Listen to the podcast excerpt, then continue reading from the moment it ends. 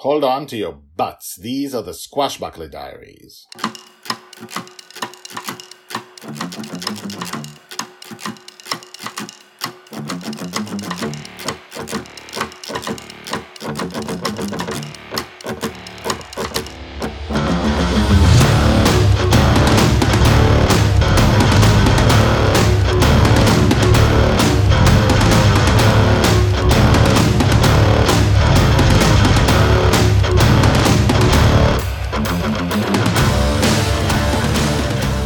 Welcome back. Uh, you're listening to the Squashbuckler Diaries, where we watch an epic fantasy heroine growing up daily in front of our very eyes, in front of your very eyes. And uh, she is now in season one, ages two and a half, two to uh, six. And then we'll have season two, ages six to nine. Then we'll have season three, ages nine to 12. You're kind of getting the idea. And she grows up in a dream, uh, in her father's dream, at least right now. And he likes to dream about adventure. So every day they go on and almost every day they go on adventure and have fun. And the diary is actually not about the adventure. The diary is about how she grows up in dream eventually after every season, we'll have a book, Lost in Dreams, where we'll actually have actual adventures. Uh, and this, and this precedes the book. The book will be, first book will be age six, next book will be age nine, and so on. As you can see, each season, uh, precedes the next, uh, book and comes after the book that came before. Uh, and every time I think I say, you can't, you're only in episode 20 and you're only in season one and you can't figure out exactly what this is. You will not be able to see it yet.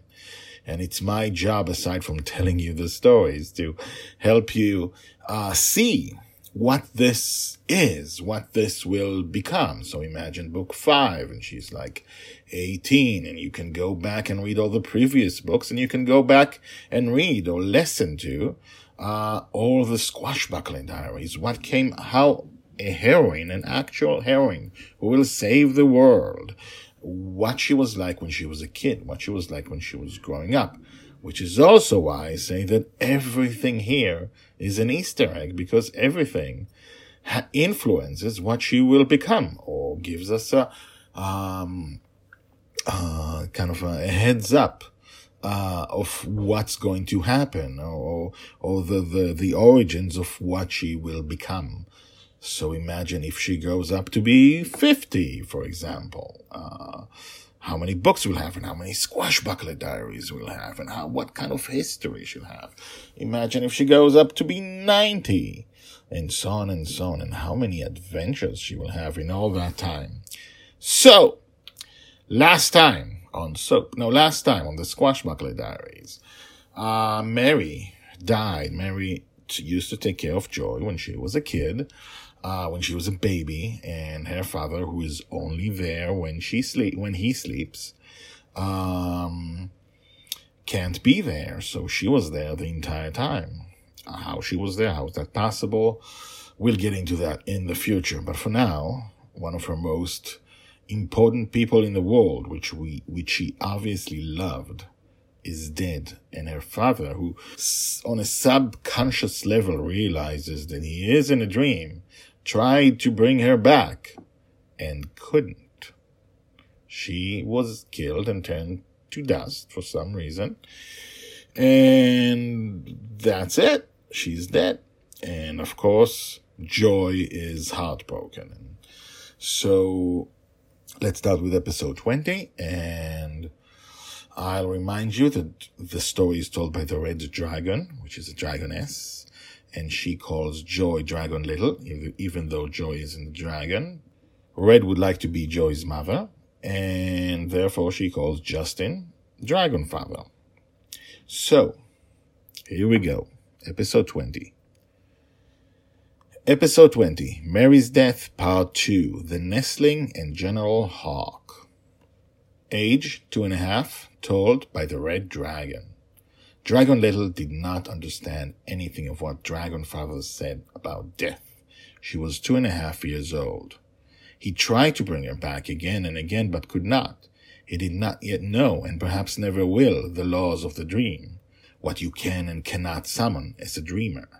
Nor did he know, and perhaps never will, the power of Dragon Little that causes such permanent death in dreams. I will not explain it to them. The older she is when she finds out, the better. That night, after Dragon Father vanished, Dragon Little found it very hard to do anything. She was all alone, where before she had Mary to talk to her and play with her. Now she was alone on the deck. Dragon Little called for her, Mary! She searched for her in all the spots where Mary would hide during hide and seek. Mary! Mary! She looked for her in the infinite prison below deck. Mary! Mary! Mary! Pirate girl, are you looking for Mary? I recognized General Hawk's deep voice. General Hawk is a half eagle, half man, towering far above Dragonfather. He was one of the villains they had imprisoned not long ago. His wings had been burnt off in battle and he could no longer fly.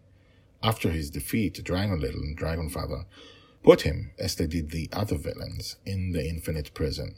I can't find Mary, Tiny Dragon Little said. Pirate girl, pirate girl, I could not help but hear what had happened. Your Mary, she is dead. Where is she? She's gone, he spoke softly in a warmth I'd never heard from him before. She is never coming back. What? I want her back. I want Mary. I know, I know you want Mary, he continued. It was as if he was speaking to his own child and not his worst enemy. But she cannot come back from where she is. She is, she is gone, but not because of you. She would want to see you, I'm sure. She would want to play with you all the time and help you go to sleep. She is dead. It happens sometimes in battle. She still loves you. Dragon Little cried. Her father was not there to console her. Mary was not there to console her. She was alone. There, there, little pirate girl, there, there, I could hear the rustling of his feathers on human flesh, and my body tightened, ready to leap into action. There, there, cry. It is a sign of your love for her. The rustling continued, but so did the crying. He had reached through the metal bars and simply caressed her hair. He was not doing evil. As she cried, he said, You know, maybe I can help you. If Mary is ever, if you need your Mary and you really miss her, then maybe you should come here and I will talk to you. I'm not Mary, but maybe you can be my nestling. I could hear her move her head. She was probably nodding. Okay, nestling, it's a deal. Now cry, little nestling. Cry as much as you want to. Told by the red dragon. So that was part two of a mini, like mini series within the Squashbuckler Diaries. And it talks about death and dealing with death and it is hard to explain to people, uh, to people, to, to young kids and, you know, this young two and a half to how to deal with death, what death is. Uh, it's a big, long process because, you know, even grown-ups don't understand it, can't comprehend it. So how could kids? And kids have, uh, less of an ability to deal with it. So, uh, I, you know, I, this fantasy story, this fantasy epic story, the Squashbuckler Diaries and Lost in Dreams, are based on my life with my three girls, and I had to explain to, uh, to my oldest girl. She was two. She realized she could die. I could die. Everyone could die. Uh, that, that was, that was a tough, tough evening. And, you know, so here it comes up in stages, just as it did in life. And this, these diaries, are the diaries of joy, and also the diaries of me and my three girls and my wife, their mother. So, uh, but unfortunately, as she recently discovered, she's not really in the story. Ah, oh, the mother. This is a story about a girl and her father because that's how I experienced it at the time. and you know, there will be a mother, but uh, well, let's not get into that now. So, um, it's kind of embarrassing, but that's what it is. It's about the love of uh, a father to a child and a child to uh, a father. So, and how that develops uh, across the decades, not the years, the decades. So that, again, I'm trying to explain futilely what the Squashbuckler Diaries are and is. And um, one day, one day, many years from now, you will get it. In the meantime, I hope you enjoy the journey. Have a great new year. 2020 is upon us. The Squashbuckler Diaries are written and read by me, Guy Hasson. If you want to know more about the Squashbuckler Diaries, check out the website guyhasson.com, which is G U Y H A S S O N.com. The theme music is called Brash Gentleman and is by Thomas Herudek. I will talk to you again tomorrow in the dream. Ahoo! Okay, sorry about that.